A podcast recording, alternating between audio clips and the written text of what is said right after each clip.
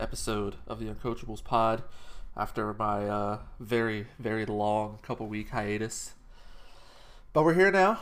Everything's good. All is right in the world. At least we haven't blown up yet, so I guess that's as right as it can be in 2020. Dude, we're two days away from that happening. A day away. Everybody take it easy. Yeah, man. Welcome back. Well, well welcome back, dear listeners. Uh, it's it's it's been a, a championships have been won, babies have been born, um, coaches have been fired, Many coaches have been hired. fired. and hired. Uh, so this is this is it's nice to be back. Uh, of course, I am I am Milo, chilling here with my main man Matt, and we want to welcome you to the Uncoachables Pod. Um, so I guess the best place to start is with complete transparency. We've watched literally no sports in the last two weeks. Uh, very little. Yeah, not a lot. Not a lot. Just a, uh, reading headlines and Not my- passing. Not my normal uh, consumption of four sports a day over the last two weeks, thanks to work, Matt, due to fatherhood. So congratulations on that, big man. Indeed. Um, but I think the most fun place for us to start, since uh, we are at uh, wh- what is basically the halfway point of the NFL season, um, a, a, new segment that, that I'll introduce called uh, uh, Blessed Up or Messed Up. Uh, I like it. so I'm going to start with the question, and Matt can answer if it's messed up or blessed up. Uh, here we go. The eight and no Steelers, messed up or blessed up? Oh, blessed up. They're really good.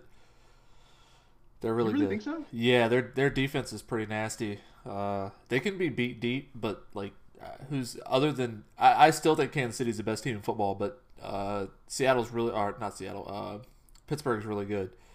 Roethlisberger, as long as Roethlisberger stays healthy, he had a scare with that elbow again yesterday. But as long as he stays Mhm. healthy, I think they're they're really good. They got plenty of weapons on offense, and defense is playing super well. That front seven is just rough. Like nobody's running on them. Yeah. Um, I will go with messed up only because I don't think it's a real eight and zero.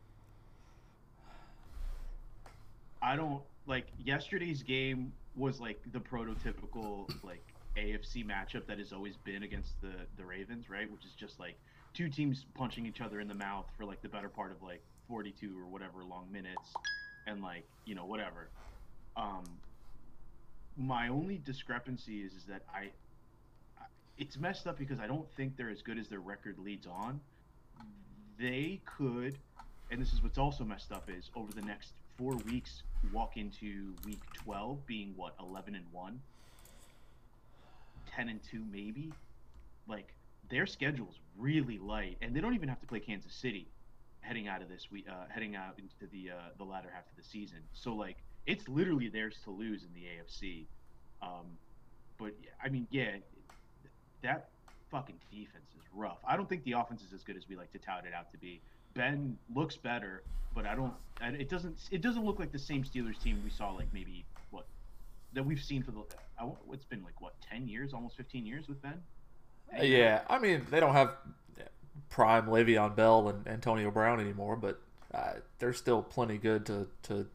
They'll lose. I mean, they won't go undefeated or anything, but they're still plenty good to easily win that division and and come out of maybe the one seed in the AFC. They can definitely give the Chiefs a run for that. Mm. I, I, I, I agree with you. I think they'll definitely give the Chiefs a run. And then the, the way that the setup is made for this playoff, like, imagine what? Imagine Baltimore coming in as a what a four seed or a five seed. Like, that's gonna suck. Yeah, I mean, I look. I, I have no, uh, absolutely no expectations for them in big games or playoffs. Anyway, Lamar Jackson has proven time and time again he is just not that good, and he cannot win big games. All right, not that good in big games, I should say. Um, Mm. he's I I, what is he in? I was researching a little bit this morning and, and heard the stat that they're like twenty four and one against everyone other than Big Ben Steelers, Chiefs, and playoffs. So his biggest games, he's 0 6. I, that may change. Yeah. He's still very young. That could very well change. But he hasn't proven that he can throw the ball effectively enough to, to throw you into those big games and win those big games for you with anything other than his legs. Well, that was what was fun about yesterday's game, right? Like the Steelers. So the the other. So here's a fun since we're talking stats. Yesterday, the the interesting stat, right, was that the Steelers got ran on for more than 200 yards. They were outrun by 200 yards and outpassed, I think, by another 100, and they still won the game. The last time that happened was in 1950. So like, there's a there's a big problem I think on the Ravens, and it's the fact that like I don't know I don't think it's just Lamar though. I think it's a mental block for sure on the team as a whole. Um, but it, it, it doesn't look good for them moving forward. Like I don't know what we what they do or how they figure it out, but like Harbaugh's got like a problem on his hands if he can't get over the hump this year. I think. Yeah, and their offense is, is really predicated on being able to run for 250 yards a game. And if you you run up against a mm-hmm. Steelers team allowing 50 yards rushing per game, it's just it's not a very good matchup. And you, if you force Lamar Jackson to be one dimensional, he's like he clearly is just not that type of quarterback. He needs to be able to use his legs. He needs a running offense. Not having Ingram didn't help him yesterday, but they still ran the ball decently yep. well at times. I mean, Gus Edwards broke off a pretty good, a couple good runs. Dobbins had a few good runs. They did enough. They should have been able to win the game minus turnovers. But again, Jackson and his terrible passing decisions sometimes, you know, when it when it got down to crunch time, and then the fumble too late in the game. Yeah, that wasn't good. I I it's just gonna it's it, it's gonna be a rough one for for the Ravens moving forward. But um, let me let me move to my next messed up or blessed up. uh, messed up or blessed up. The same. Don't say it again messed up or blessed up? Just the Saints. Oh, messed up. Brees just looks done. I, I hate to say it, I love Drew Brees. He's been fantastic for so long. I think he's been a top three quarterback for as long as uh, anybody else has been around. The Peyton's, the, the Brady's, all those guys. But they just, uh, I, I don't know what's going on with Michael Thomas. It, he's either hurt or he's kicked off the team one week or like I, I don't know. Who knows what's going on with Michael Thomas? And now they're talking about the possibility of, of taking trade offers for him and whatnot. And like, I, uh, I don't know. The defense is is decent. Alvin Kamara is a monster. Outside of that, mm-hmm. uh, that's that's a pretty messed up team. Brees just looks done. Uh, his first like 20 passes yesterday, or some I forget, it was some crazy number. Never went farther than five yards in the air. That's not Drew Brees yep. anymore. Yep. That's that, that's Philip Rivers. No, no. That, that's not well, Drew Brees anymore. Well, I, all right, so I'm gonna I'm gonna agree with you. I, I definitely think the Saints are, are definitely messed up this year, but I don't think it's for the same reason that you picked out, which is, you know, getting old. I think the the problem here is that they are fucking beat up. And I always go back to this any sport, right? Like anytime, you know, people are like, "Oh, we need to shorten the season so we get the best quality of sport come the playoffs or whatever." It makes me annoyed because like injuries are a part of the game. Um, I do think that this year is an exceptional year, right? Like COVID fucked everything up. Um, but goddamn, bro, like the Saints look bad, like really bad. And I don't think their next guy up mentality that like, you know, Sean Payton is like bred in that team is like really paid off. Um, in fact, well, it looks like it's gone. Yeah, well, they're very, they're pretty, um, they're not deep. Their, their cap situation has been kind of a mess for mm-hmm. years. Mm-hmm. They've just been putting off the bill, putting off the bill, putting off the bill, and like eventually that you run out of years to put off the bill.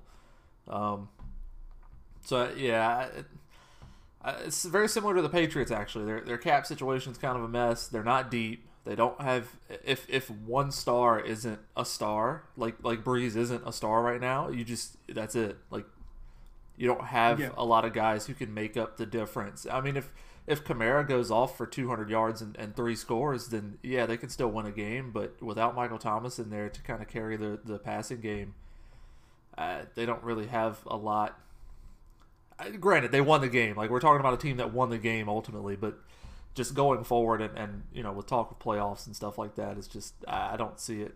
I don't see them being a very good team.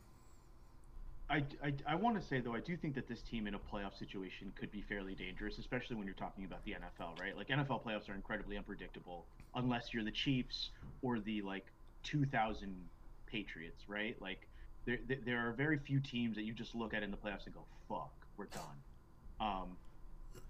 The Saints, I think, could be one of those teams where, like, you know, I don't know if they've hit their bye week or if they're going to hit their bye week over the next couple weeks, but like, there's a hard possibility that like they walk into something that looks good um, come playoff time.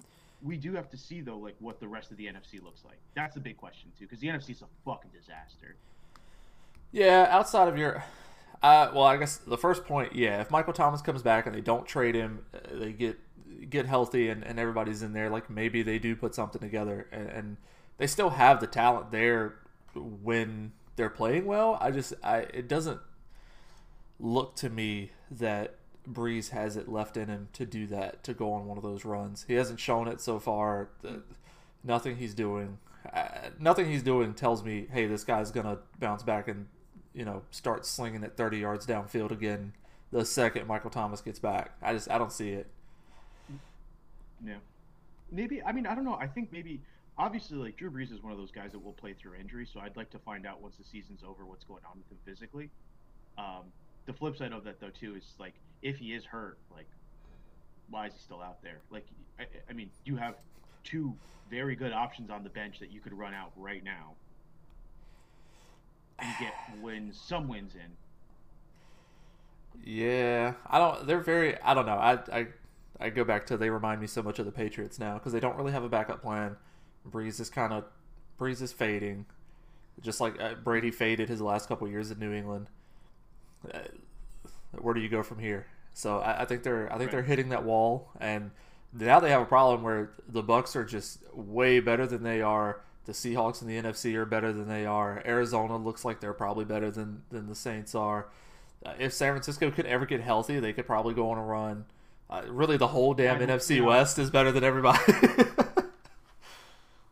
Dude, the 49ers are just dog shit. I don't care what anyone says. Uh, well, I mean, their whole team I, I is actually, hurt. They're they're going to be my last. Well, I, I, but the same thing's true for the Saints. Like the Saints are just beat the fuck up top to bottom. Like I think they're missing like two guys on each side of the ball on the line.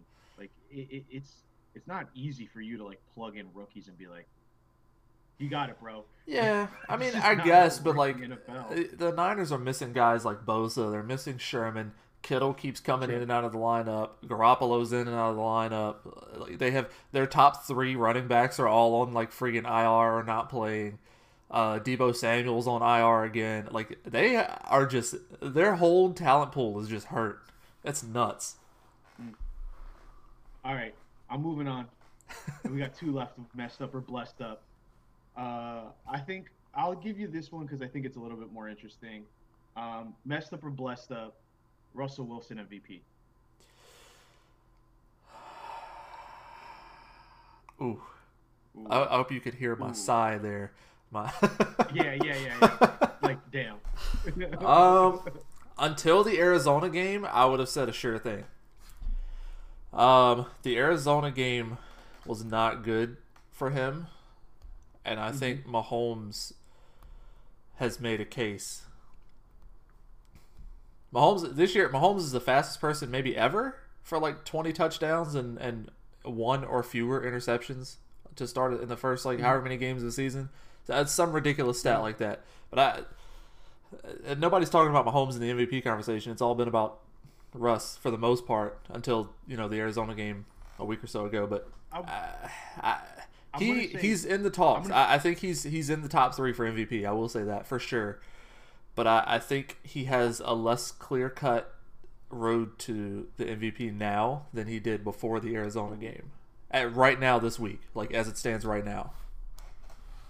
I I'm gonna take I'm gonna take blessed up for for Russ for the uh, for the MVP, only because I don't think I've ever like I don't I, I this is gonna sound weird. I feel like he's one of the more underrated quarterbacks in the NFL, given his pedigree and like the things he's accomplished as a professional.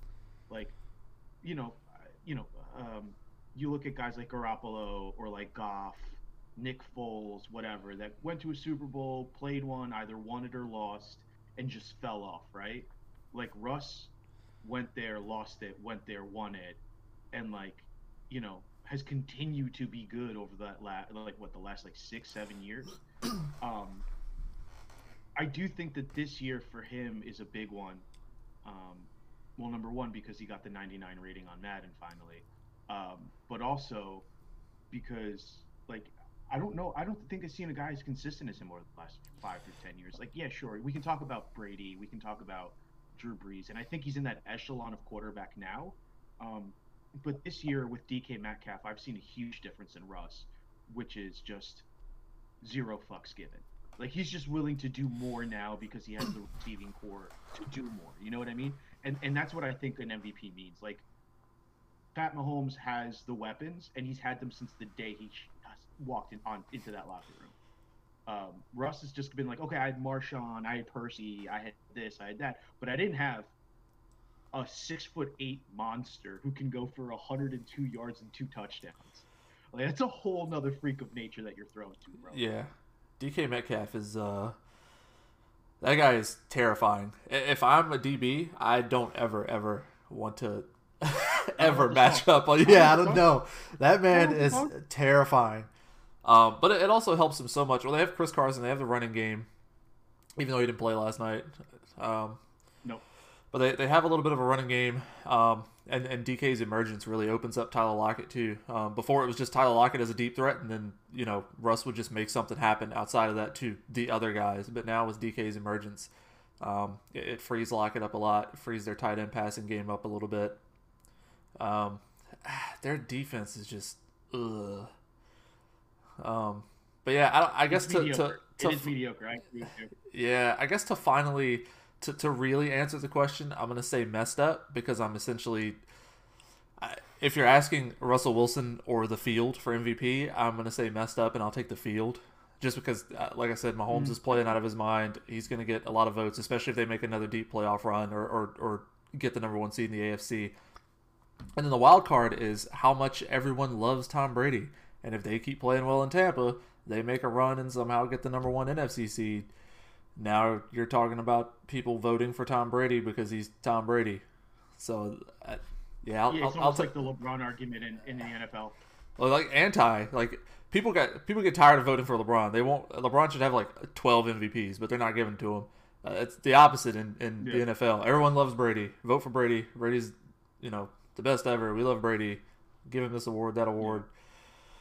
Yeah, I'll, I'll, I'll take. I'll say messed up and take the field.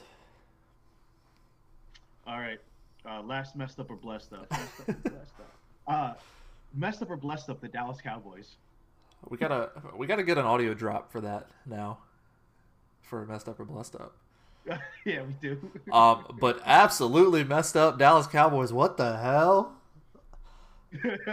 Dude, they they have so much talent. Even without Dak, like they should be competent, but they are Oh my god. They I don't know if they made the wrong coaching hires They're or bad. or what, but they are just boy, they are awful. Absolutely dreadful. Um so I, I liked it this morning. I was going through like the the CBS Sports like grading statistics or like the grades for every game, and there couldn't have been a better NFC East grading than for these two fucking teams. So it's it reads Philadelphia 23 23 9 over Dallas. The Cowboys a D.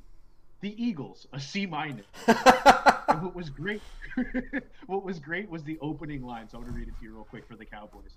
Nine points in a divisional loss that all but puts the nail in the coffin. And the Cowboys don't get an F. Well, consider the circumstances. So I agree. There is a lot of circumstantial questions around the Cowboys. Yes, losing your star quarterback is painful.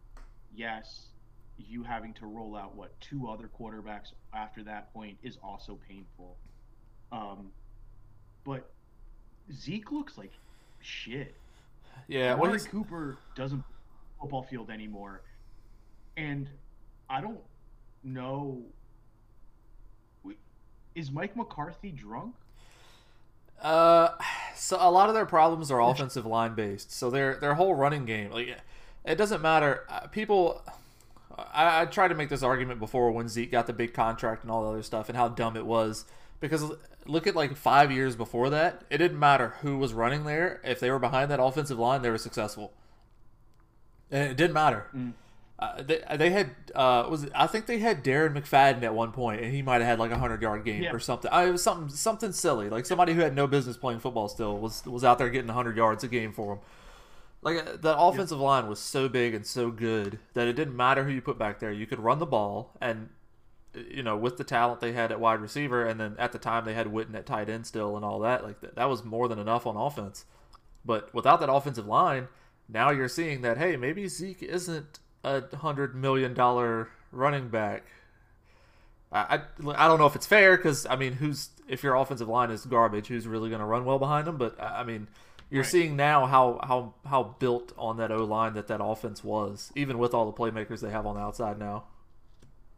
I, I do think they're exposed on a lot of different levels, but I also do think that coaching is is a is is a massive issue on this team. And and of I, I, I think I forget who it was that mentioned it, but I over like it, the the question was of all the Super Bowl winning coaches, who's the worst? And overall, it is Mike McCarthy. Hmm. It is. Like I don't I don't know like I will give you that I can't think of a I will give you that I I, I can't think of a, a worse on, off the top of my head. I think he's a pretty good coach. No. Yeah, exactly. Um B- Billick? Uh maybe. He'd be in the running. He'd be in the running with McCarthy. Pey- Pey- Peyton? Oh, Payton's yeah. Sean Payton's a great coach. Tom Coughlin. Tom Coughlin was a great coach. Belichick is obviously an all-time yeah, great coach. I'm, I'm, I'm, saying guys that are still coaching today. Like he's the worst one out of all of them. Kubiak in Denver. And, I'm trying to think of guy Pete Carroll. I'm trying to think of like the last ten or so Super Bowl winners and Rivera. Yeah, well they didn't win, but wait, I don't know. Well, no. Yeah. He got a Cam Newton team to the I, Super Bowl. That's enough to call him an all-time great coach right there. Absolutely. I mean, on the defense, or almost to the Super Bowl. I don't know, whatever they did. They did. They they uh, they lost to the Broncos that year. Um, but I mean, I don't know. I have a. It's it's a weird place to be for the NFC East because it's not just about how bad the Cowboys are and how bad the it's like the division itself sucks and it's just bad for football, dude. Like it's so awful. The crazy thing is, as as much recent success as the the Cowboys have had, and not like playoff success, but I'm talking like you know they've been competitive every year, and then you have the Eagles who have actually had recent success.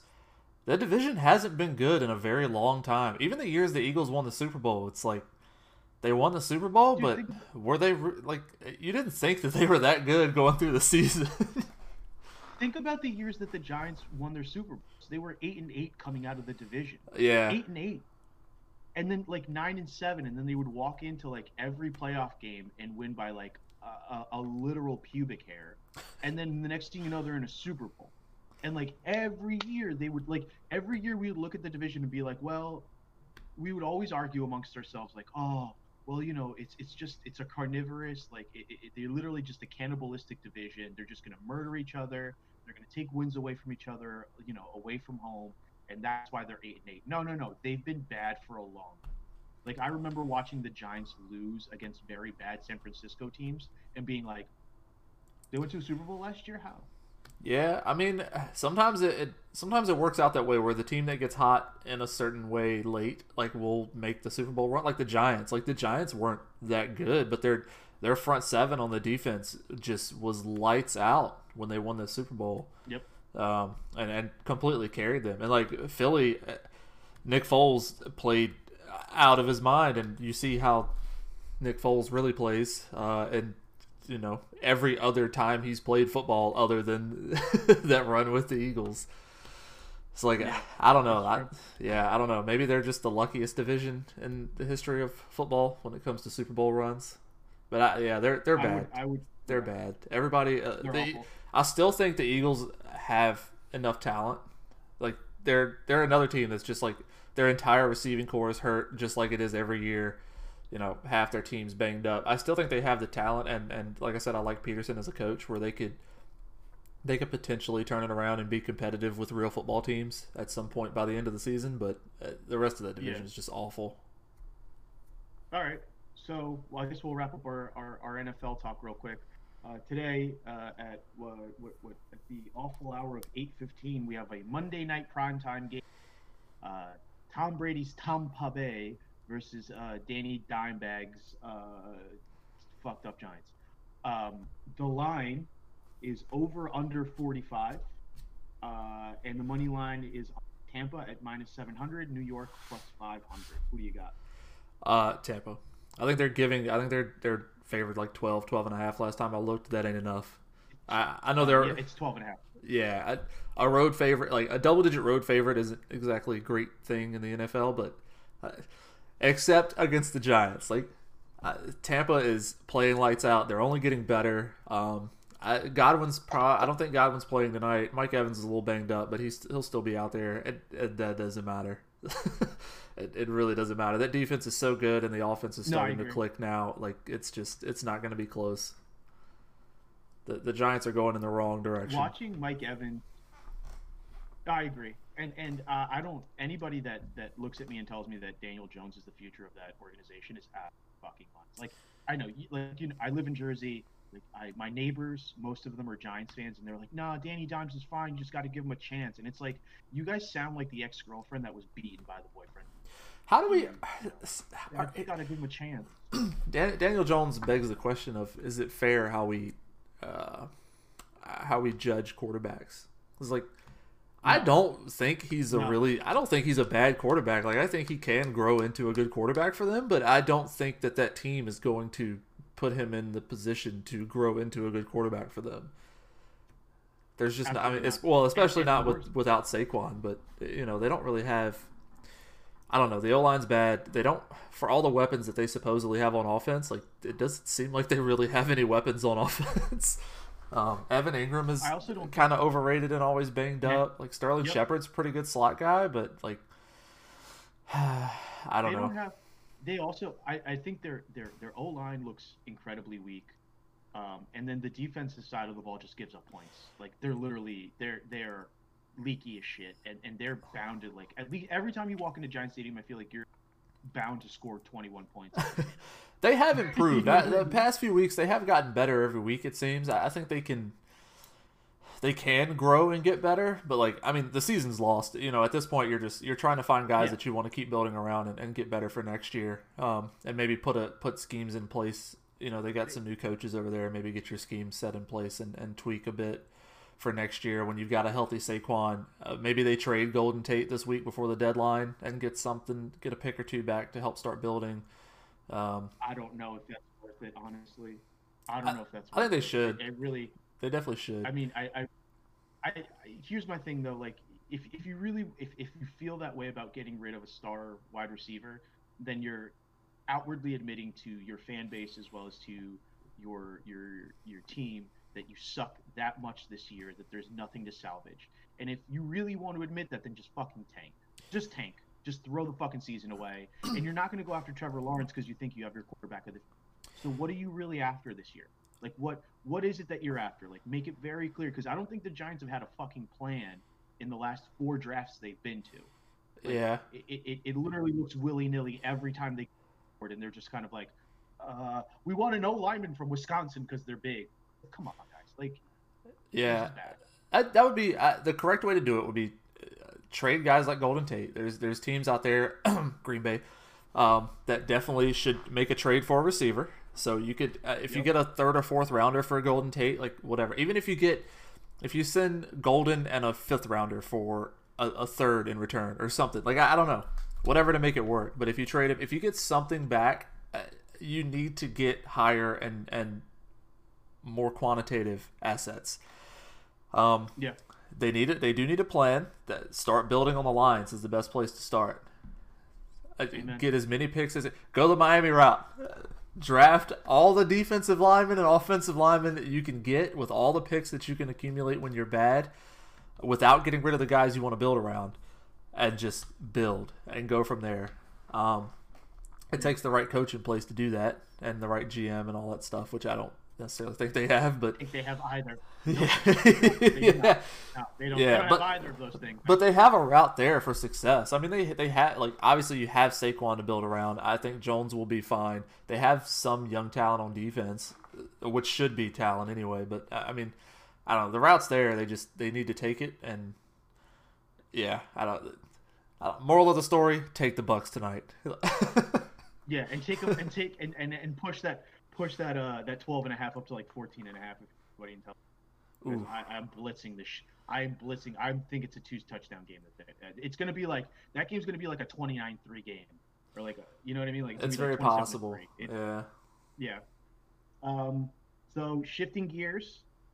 Uh, I apologize that the Lakers won the championship, but now we're in the off season, and we are exactly what 17 days, I think, away. No, 16 days away from the NBA draft.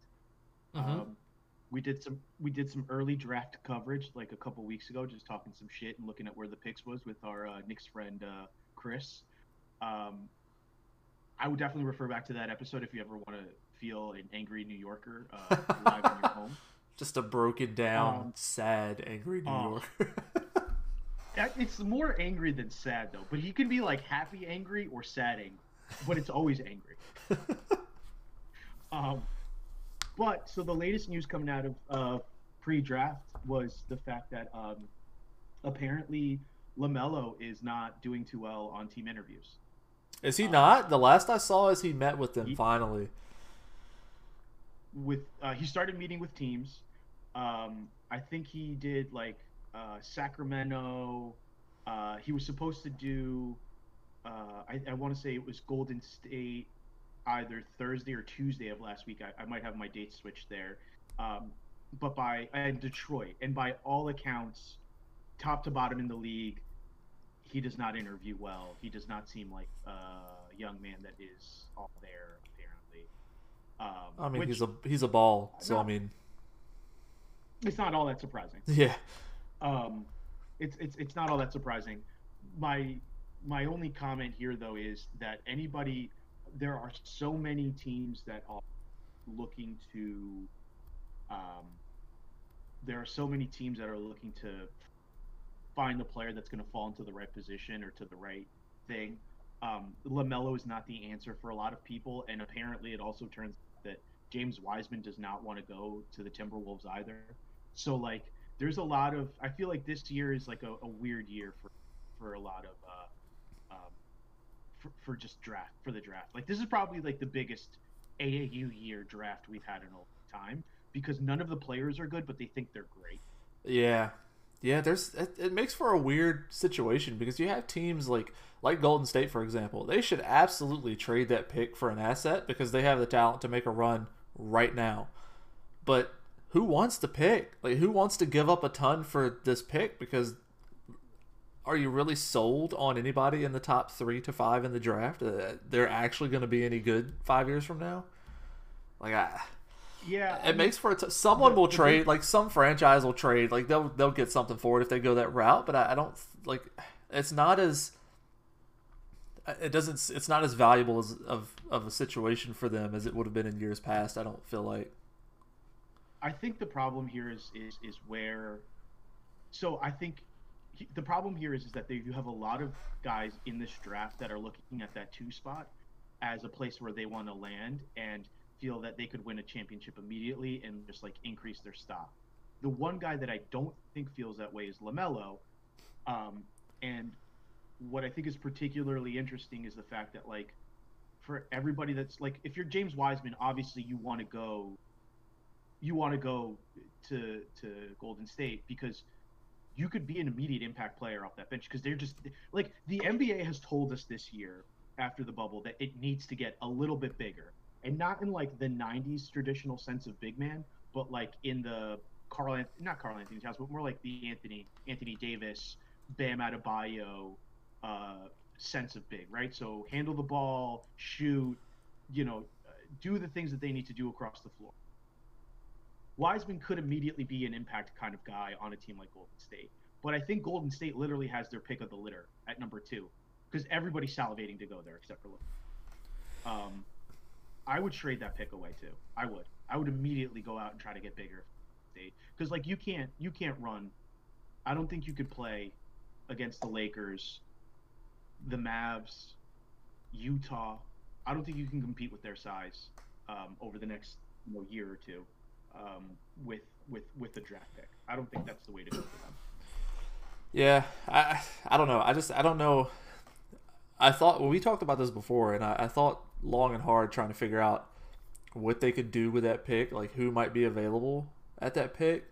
But like the the I don't know. I couldn't I couldn't figure out a team that would want to dump an asset for this number 2 pick with such an uncertain draft to Golden State and then uh, at the same time for it to be an asset that go, that would work for Golden State. So like I, I don't it's it's right. a, I don't know. I, I couldn't I they'll figure something out. They'll they'll they'll work it out of course. They're way smarter than we are, but me here in my chair, I, I couldn't think of, of anything that would work that well. One early thought was like a Tobias Harris or somebody from Philly because they've had a lot of turnover in all their like coaching staff now, and they do need to remake that roster. Yeah. But uh, that, that doesn't like he doesn't fit with that Golden State team. I don't as it stands. Like he's no. he's he's they don't need Draymond Green V two. Like they that that wouldn't fit in their I mean, lineup. I, I, I, do think that there are a couple of there are trades that could happen that are not going to the top with the, the, the few top picks that are there.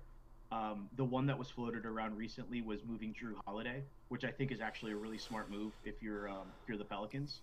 Um, but you know, uh, yeah, I have I have one version of this up, which is uh, Atlanta gets Jrue Holiday and New Orleans gets the number six pick, Cam Reddish and Dewayne Dedmon, which I like. I think if you're uh, New Orleans, you need to get slightly more fun, and with the number six pick, you could get another point guard that is uh, fun. And on the flip side, Atlanta gets a guy that takes pressure off of uh, Trae Young to be the guy all the time. Although I don't think Jrue Holiday is as good as we make him out to be. He is, but I, he doesn't fit on the Atlanta team. That ball is always going to be in Trae Young's hands. Um, he's a fantastic yeah. playmaker, um, and he's only going to get better as their team gets gets healthier and better. They have a good thing going there in Atlanta. Um, I like where they're headed. They they played. They made huge improvements this past season before the shutdown. Um, yeah, I, I like the direction they're headed. They're I don't see them making any kind of trade like that. Um, uh, I don't. There's definitely teams out there that would that would work with Jrue Holiday. I don't know that the Pelicans will trade him though. He's he's such a, a great locker room vet to have when you have a team full of young guys. But at the same time, I do agree they probably should because you have a team of young guys. Like you know, maximize yeah. your value for this guy who's definitely not the future of your franchise, and, and see what you can get for him. Well, it's it's funny that you mentioned that you know the future of your franchise because if there's one guy that's absolutely ruining the future of a franchise, it's Rudy Gobert. Like I think Utah moves him this offseason. I think he's actually a part of a package for some team to get draft picks. Like I, if, if I'm Utah, if I'm Utah right now, I would give up. I would move him. There's there's two or three places I could see him going.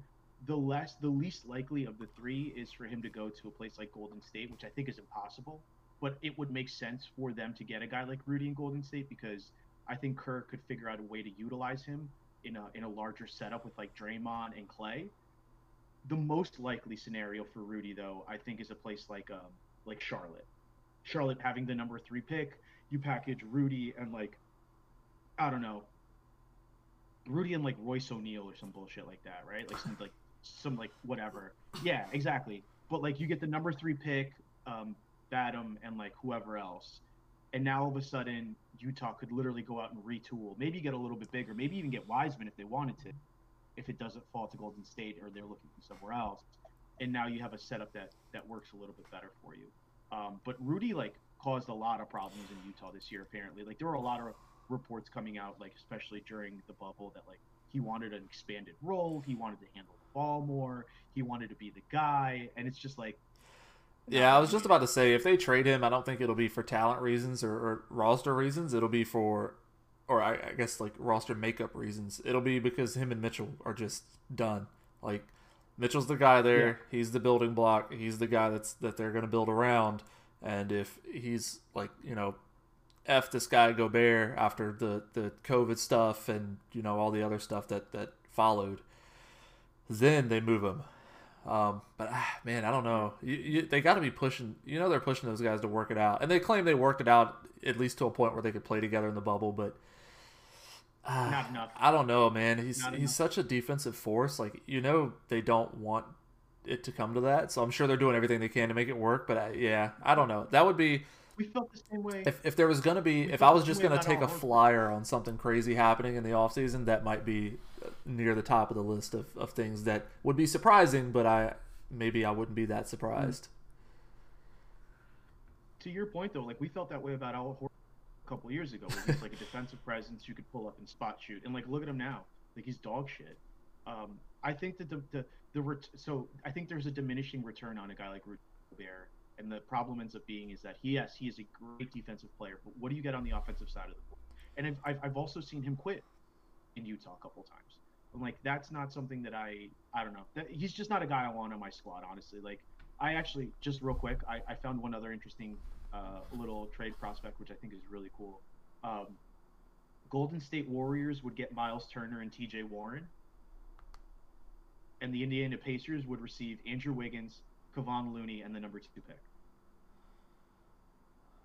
Hmm. Run that by me one more time. So so Golden State would get Miles Turner and T.J. Warren. In exchange, Indiana Pacers receive Andrew Wiggins, Kevon Looney, and the number two pick. I do think it's a little bit too much. I think it's a little bit too much, but I do think that the I don't the- know that it is. is, is is right. I don't know that it is. Both Turner and Warren played. Who do you think? Uh, you mean too much to give up for Indy, or too much to give up for Golden State? Uh, too much to give up for Indy.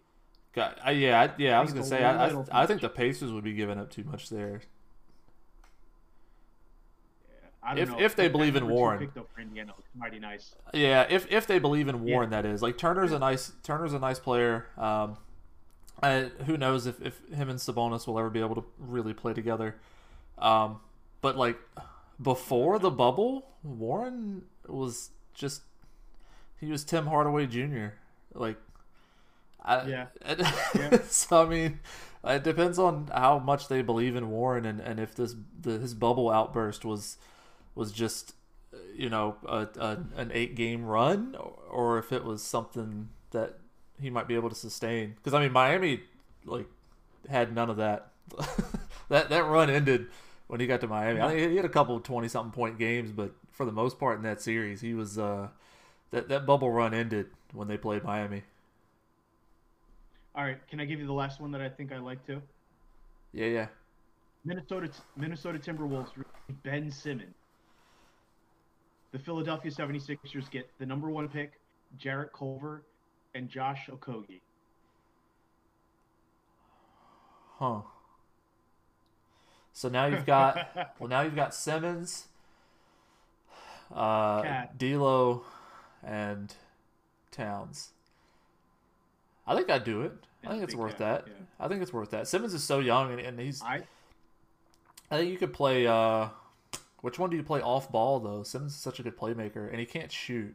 Do you move? Uh, do you let Simmons run point and maybe move Russell off ball? I get that's probably what I would no, do. I would keep I would keep I would keep Russell on the ball and make sure Ben learns to shoot a three. Because like the other side of that is is that if teams if teams actually force him to shoot threes and he starts going like over like if he hits the thirty percent mark at shooting what like eight a game nine a game, uh, I'm comfortable with him like because then teams are actually gonna have to chase him down and he can just blow right by guys to the rim yeah. or look for cat down low. So there's a couple things that you can do there, X's and O's wise, that be interesting. I do think that Doc is going to have a lot of fun figuring out who he's going to want to keep. Um, oh, speaking of which, so yeah, obviously for if you guys are, it's been like two weeks at this point that Doc did get hired. Who's the first guy you're talking to if you're Doc? Are you talking to Joel or are you talking to Ben Simmons? Um. Uh. Damn, I don't know. I, I think I'm talking to Simmons. Uh, I don't know. That's that's tough. I maybe I, I well, you know what? I'm t- probably talking to Embiid first because Embiid's uh, shitty history with with shit talking his own organization publicly.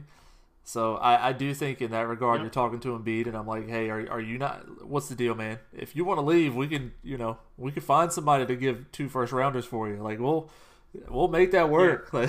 we'll we'll get you out if you want to go, but uh, you know, I Ain't no we, thing, bro. yeah, but hey, we have a good team here. We need to make this thing work. So you know, spill it. What's your beef? Yeah, yeah. So I, yeah, I guess, I guess I am talking to Embiid first if I'm Doc, and he's the type of guy. He's I'm he's talking- great for that type of situation too. I think he's he's great to sit down with guys and, and make a locker room work. Yeah, I'm talking to Embiid, but uh, I'm only talking to Embiid to make sure he's working out. That's really the only reason I'm picking. Like I, I'm telling him, uh, as a guy who's won titles, I can tell you that you need to be in shape and you need to be a lunatic like Kevin Garnett. And if you're not either of those things, then you don't deserve a spot on my squad. It's it's very cut and dry with Doc, I think, in that respect with Joel. Um, I do want to bring up one last thing before we finish our NBA section here. Uh, I don't know if you've heard that the NBA was considering giving uh, the Raptors a home uh, during COVID, which was Kansas City. I did not. Yeah, so um, the NBA obviously wants to start in and or around December, allegedly. There are multiple reports. Uh, most people say that the NBA does not really know when it's going to start again, how it's going to start. They just know that they need to run through this month, November, with the draft, and then they're looking at a potential December like 23rd start date, um, which would give us NBA basketball, which is not something that the the, the guys at the NBA ever want to miss, right? Um, especially the owners. Christmas Day basketball is like a big thing for them. Um, but one of the big stories coming out of it was the fact that um, because of COVID and they want to get people back into um, their regular stadiums, they wanted to put Toronto uh, in Kansas City. And um, a civil rights group actually came out immediately and was like, "You guys shouldn't do that." So I'm going to read you the direct quote from uh, the Southern Christian Leadership Conference of Greater Kansas City and the Kansas City, Missouri chapter of the NAACP uh, wrote a letter explaining their worries about the possible move from NBA Commissioner Adam Silver last week. And the letter uh, includes the following quote While having the NBA choose Kansas City as a home for the Toronto Raptors would be an honor and excite NBA fans in Kansas City, as you understand, there are some issues which supersede fun and economic interests. The protection of black lives remains our most pressing concern. Although Kansas City is a great sports city, it is also a city where law enforcement has demonstrated extreme hostility and excessive force towards black people. Um, they also uh, said that racial profiling by police is a routine occurrence in Kansas City, uh, and they also specifically called out the police chief and mayor for not addressing these issues. Uh, so, if you're Adam Silver, where do you put Toronto? Oof. Hmm. That's a good question. I have don't my know. answer, and it's my answer is, I got it. I'm good. I know where I'm going. I mean, I, I don't know why you don't just put him in MSG, but Uh, is that not Seattle. What's closest for them? I'm terrible. Like What geographically, isn't Toronto like much closer to New York? New Like, York? yeah. Yeah, it is. Oh, I, well, I, so like- I, I see what you're. I, yeah, I know where you're going with the Seattle thing. Like you know, but it would be different if you could fill the arena, but you can't fill the arena, and they're they're trying to get. Uh, I don't know. That's tough. I, I, I like where you're going with the Seattle thing, and I, I do think basketball needs to return to Seattle, but uh, logistically, just for the sake of this, like why not put them in MSG or Minnesota? I, if Minnesota's closer, like why not just just make sure they don't play home games on the same night and And if that's the case, then Detroit would be the better answer. Detroit or yeah or or Detroit yeah, or Detroit yeah I do think that it's interesting for them to be looking at a place like Kansas City because they want to expand markets. I don't think Kansas City is the right place to go to, only because, like, like you just said, basketball needs to go back to Seattle first before you look at expanding other markets. yeah Um, and I mean, not for nothing too. Like, it, it is incredibly tone deaf for the NBA to be looking at a city like Kansas City or St. Louis, for that matter, um, if they wanted to put a basketball team there. I mean, you're talking about a league that is primarily African American. You're talking about a league that literally went up and protested, kneeled before every game, uh, brought an inane amount, like an insane amount of fucking social awareness to these topics, and for the NBA to be like, racist Kansas City, it's just like it doesn't make any sense. It really doesn't make any fucking. Uh, yeah. I don't. It depends on how badly. Uh, I don't know. I don't see. I, it depends on what the goal is here. If if Silver also wants to play the angle of getting basketball back to Seattle, um, you know, house them there for a bit. Bezos has that nice nice new arena out there, uh, completely green, so you can make your your PR statement there too. Say, hey, we're playing in a completely carbon neutral arena and all that stuff. So I mean, yeah, I don't, I I, I kind of like your Seattle idea for a lot of reasons. I, it, if they just purely go logistically to not torture that team for however many months they play basketball, then you know, put them in Detroit or Minnesota or, or MSG or whatever's close. I, Yeah. hell, put them in. Um, let them play in Syracuse. Like you're not gonna have fans anyway. Syracuse is close. Right.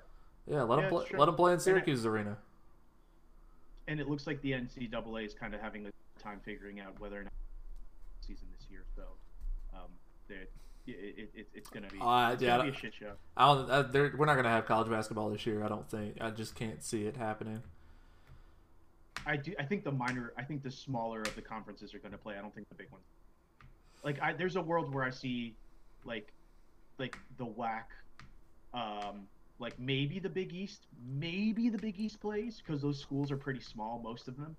Um, but I don't see a world where, um, I don't see a world where like the ACC or the Big Ten uh, comes out and and and you know they have a regular ass season again. I, I think they're going to try to protect those players entirely too much. Yeah, and the other problem is too, like they have they've been able to make it work in some states and have fans in football games, but the majority of football stadiums are outdoors. And like I understand you still have people in there and they're close together and all, but you're still outdoors, which is at least, you know, a little bit of a mitigating factor. But if you start putting fans, even 20% of your, your capacity in small college basketball arenas, and I don't know if, if any of the listeners have or have not been in a college basketball arena, but they're not large. They're small areas. No. uh, obviously, you know, all ventilated within there, and that when when every doctor in the world is like that's literally the worst situation to be in during COVID, like you probably shouldn't be pushing something like that. I hate to say this, man, but like, you know, I don't think that there's a, I don't think that there's a, a I don't think it's a coincidence that you're getting spikes in the Midwest and football. You know what I mean? Like, it, it, it doesn't surprise me that you're like, th- there's like a level of reckless behavior happening in certain sporting things like college football and regular football, and you're getting like socially distanced seating, but at the same time, the Midwest is reporting like the most amount of hospitalizations that it's had since the outbreak. So like it's just weird. Like you can't like something's not right here. You know what I mean? Yeah, it, it's a mess. I I just I I don't think we're gonna get college basketball this season. Not not gonna happen. Makes They already. I mean, ESPN floated that idea of having like a college basketball, like several different tournaments or events or something down there in Orlando in their bubble, and that was nixed within like a week because they were just like, a day. Uh, yeah, no. yeah, they're just like No, this this, they- this they can't work. Oh yeah, of course they want the TV money and all that, but like the the colleges aren't. Uh, you're not going to get most universities to risk the safety of their athletes and students to go play three games in Orlando because who's footing the travel bill? Who's like is ESPN covering all this? Is are are, are the Right. schools getting income for? Are they playing for free? Are the schools making any money on this? Because schools make money when they play each other. Like that's the purpose of them playing games. And if you know they're they're not going to go for free and put their athletes at risk to possibly play like I don't know what the format would have been in this proposed idea, but like say you go down, say you're you're Kansas and you you're invited because you're a big time college basketball program and you go down and you you practice for two or three weeks and your kids are at risk on campus uh, and then you go down to this bubble and you play in this tournament and you it's a double elimination and you lose two games and you go home. And now you've you've risked kids and families with covid. You've made no money. Like the school has not gotten any income for their athletic department or anything like I, there is no the win. Only way, the only way that I think a bubble situation like that would be if you made, like, if the only way I think the NCAA could actually make this work in conjunction with ESPN and like whoever the fuck else would be if they started kind of like a World Cup style per conference. You put everybody in tables or brackets. Anybody that has more than eight teams gets broken down into multiple brackets, into multiple four teams, whatever.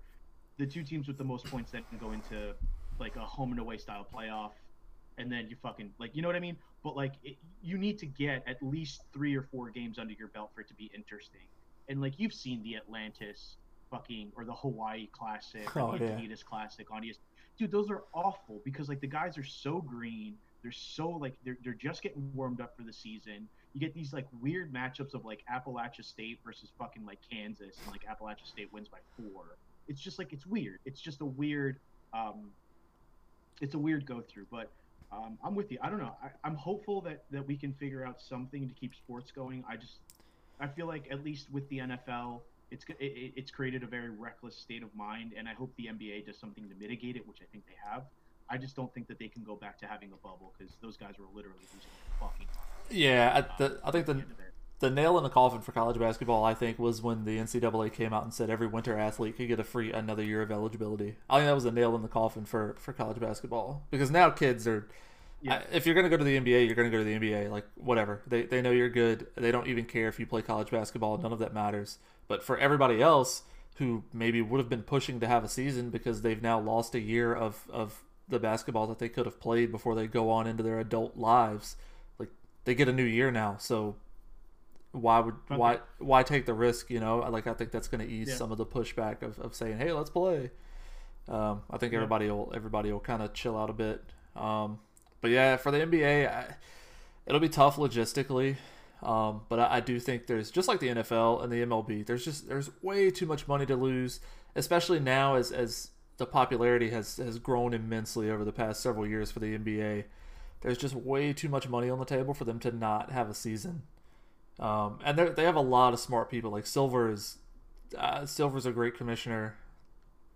Um, you know, Chris Paul heading up the the the PA is a super smart guy, and, and obviously is gonna take care of the best interests of the players and whatnot. So uh, they got a lot of good brains in there. They'll they'll work it out. They'll make it happen. I do think it can happen by. I I do think they'll try to make it happen by uh, by Christmas though. Yeah, I, I agree with you. I don't think the Um, argument that the biggest argument I, I read on that was, uh, you know, you're going to have teams like LA and Miami with only a couple weeks off, and like I, I get it, but they also had three months off before they went and played basketball for a month. Like, I, mm, uh, I mean, Yeah. I, It's a give and a take. I think it's a give and a take. yeah, it's. I don't. I don't see that being a super big issue. Shout out to my man uh, Jimmy Um, Buckets out shooting hoops on the yacht though. I also uh, did you see the video of him making kid? Yes. Yo, he's he's so reckless. I love him. His personality is exactly the future of the NBA. Jimmy's like my new second favorite Heat player now, forever. Like Dwyane Wade is number one, first and foremost. Yeah, I, I think I think Jimmy might top Hardaway and Mourning for me now. really. Oh, maybe, maybe. Uh, Hardaway and Zo got me into you know being a Heat fan and, and basketball and, and Glenn Rice shooting and, and all that good stuff. But uh, you know, Marley. Jimmy being Jimmy is is uh, it's, it's a thing to behold. It is. All right, so we're uh, we're almost tapping time, but uh, I gotta ask you: Is there are there any other headlines you want to shout out real quick? Uh, I, I lost you for a sec. Uh, I, we got a couple more minutes. Um, are there any other headlines that you want to shout out? Um, I'm I'm wearing my Dolphins shirt. Uh, Ooh, Tua made his first start yesterday, and uh, he looked like a rookie making his first start. He didn't get a lot of help. He had he had some he had some receiver drops. Um, he he held the ball a little too long sometimes, which you know I'd be petrified if my first start was facing down Aaron Donald too, who's the scariest man in football or maybe in all of sports. um, but yeah, he, Yeah. He, he looked he looked very much like a rookie making his first start. Um, all the talk last night and this morning, of course, is you know this guy threw for 90 yards in his debut. Why would you bench Fitzpatrick playing out of his mind right now for for Tua? But uh, the defense carried. The defense dominated. They they carried the game, carried him to a victory. Um, and you know he got the start against Aaron Donald. Like uh, he'll grow. He'll keep getting better. The guy was the most. Uh, probably the most accurate arm ever to come out of college when he came out of Alabama. Like the guy just doesn't miss passes for the most part. Um, he overthrew yeah. a deep ball yesterday. Uh, he did. He had a couple. He had a couple little off throws he missed with you know somebody like Donald in his face yesterday, but that's kind of to be expected. Can't fault him there. Uh, but he'll, he'll grow. He'll get better. I like where they're. I like where they're going, and I, I don't hate benching Fitzpatrick. I know he's playing out of his mind and the team's playing well, but he has you know a million years in the NFL of of exactly what he is. He's a guy who can get hot for three or four games and win you some games, and then his next two or three games he may throw seven interceptions.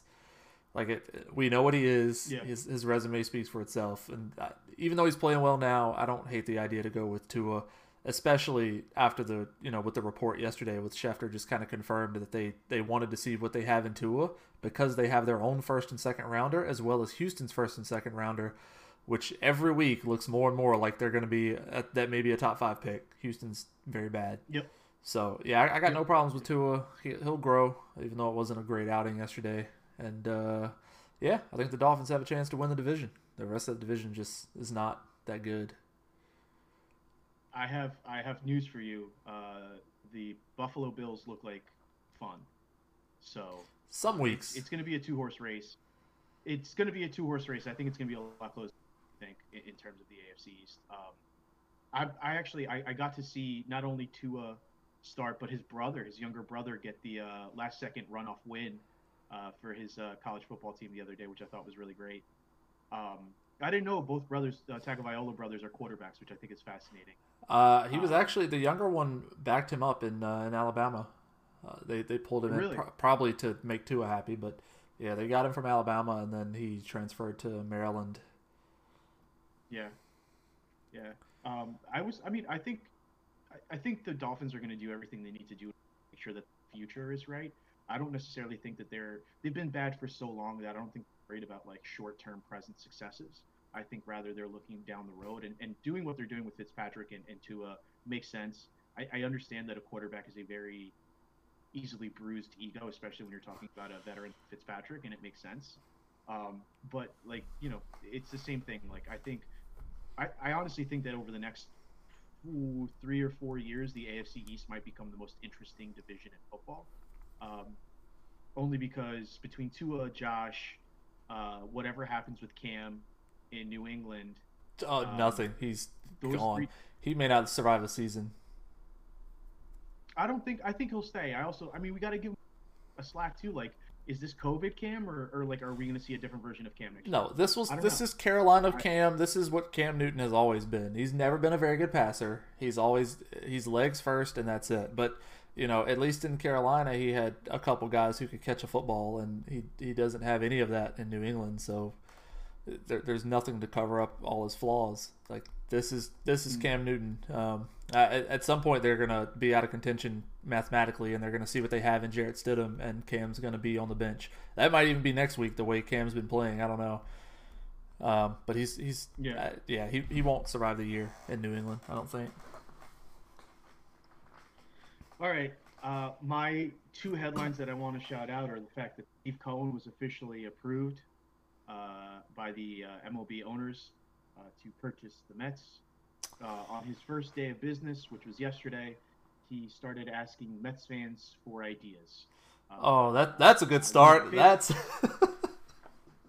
one of my favorite things that I saw written on Twitter uh, was for him to sell the Mets to A Rod. Oh man, we didn't even get into uh, to, to, we had a jazz sale as well. We didn't even uh you know we didn't get into that yeah, we or touch that free agency. Yeah. Maybe, we'll, maybe we'll get into that on Thursday. Little NBA free agency. We'll talk about yeah, not just NBA. Uh, I think ML qualifying offers for guys. We got to talk about uh, the fact that uh, we have Tomoyuki Sugano, MLB, uh, the Japan's top pitcher, who apparently is coming to the MLB. Um, well, no doubt signed by the Yankees. No, well, he'll probably end up being. He'll probably end up going to teams. It could be Seattle, or it could also be, uh, uh, well, either the Dodgers or the San Francisco, uh, the Giants. Always, it's always one of those four teams. Or the don't forget the Angels. I mean- they got they got Shohei to recruit The over there now. Yeah. True, true. Uh, we, I mean, yeah. Um, my other headline that I want to shout out uh, is a soccer headline, which is at the ripe, young age of 39 years old, Zlatan Ibrahimovic is uh, saying that he might go back to play for the national, which is probably the big dick thing I've ever heard in my entire life because he retired like six years ago, 30. I, like, yeah, I'm done playing soccer internationally. I think I'm gonna write Zlatan on my uh, ballot tomorrow. Yeah, I actually Wait. I wrote him in. Like when I did my mail-in voting, I actually just top to bottom. We don't we don't deserve Zlatan. No, dude, he's a he's a gift. He's a gift to humanity. When the aliens come to visit Earth in a thousand years, the only thing that should be standing is the statue of Zlatan in in. Uh, Yes, yes, I agree. Yeah, this That's this it. man is uh. That's that's. If there was ever to be a world leader, he's got my vote. Oh, it is him. yeah, dude. Like, think about how much unification and big dickedness. Like, we'd literally be in. If if if like Zlatan was in charge of it, like we we we like we would have like explored most of space if Zlatan was our leader. Oh man, yeah, I'm uh. All right, big boy. Thur- Thursday sounds good. We'll we'll do some uh, we'll do some weekend gambling. We'll do some uh, some MLB free agency. We'll do some NBA talk. Yeah, and I'll um, I'll I'll give I'll give a very brief uh, EPL bet bet line for this weekend that I think is fun. I've I've actually I had to tone down my uh, my my gambling habits over the last two weeks because I, I lost a little bit too much money and I had to punish myself. Um, That happens. yeah, the NFL fucking killed me. So I took a break for the last two weeks, and I'm, I think I'm coming back harder than ever this coming Sunday and Saturday. I'm just literally just fucking going right in just, just very, very big dick on on, on, on, some sports. But um, happy sports this week. Happy Tom Pube Giants this evening. Uh, if you guys haven't subscribed or listened to us on Spotify, please do so. Share it with your friends. Share it with your family. Share it with your parents. Share it with your bosses. Um, if you're friends of ours and you haven't listened to us, you're bad friends. Uh, we will catch you on Thursday, same time, same place. Send us messages as well if there's stuff you want us to to to uh, add into our uh, blessed up, messed up section, or uh, just just cover in general. Let us know. Let us know what you think. Uh, you guys. Uh, Oh, wait. we're, we're doing this for you guys to listen to. So Hell yeah! Uh, so tomorrow, uh, if you're a betting man, who do you have tomorrow uh, for for what are we talking about tomorrow? for, for the presidency? Oh my god. Uh, do I have to pick one? Just bet. If you had to bet, who are you taking? Biden. Wow, I'm taking Trump. I'm taking a re-election, no doubt. Write it down. Uh, uh. All right, folks. We'll see you on Thursday. If, uh, democracy. What a terrible note to end on.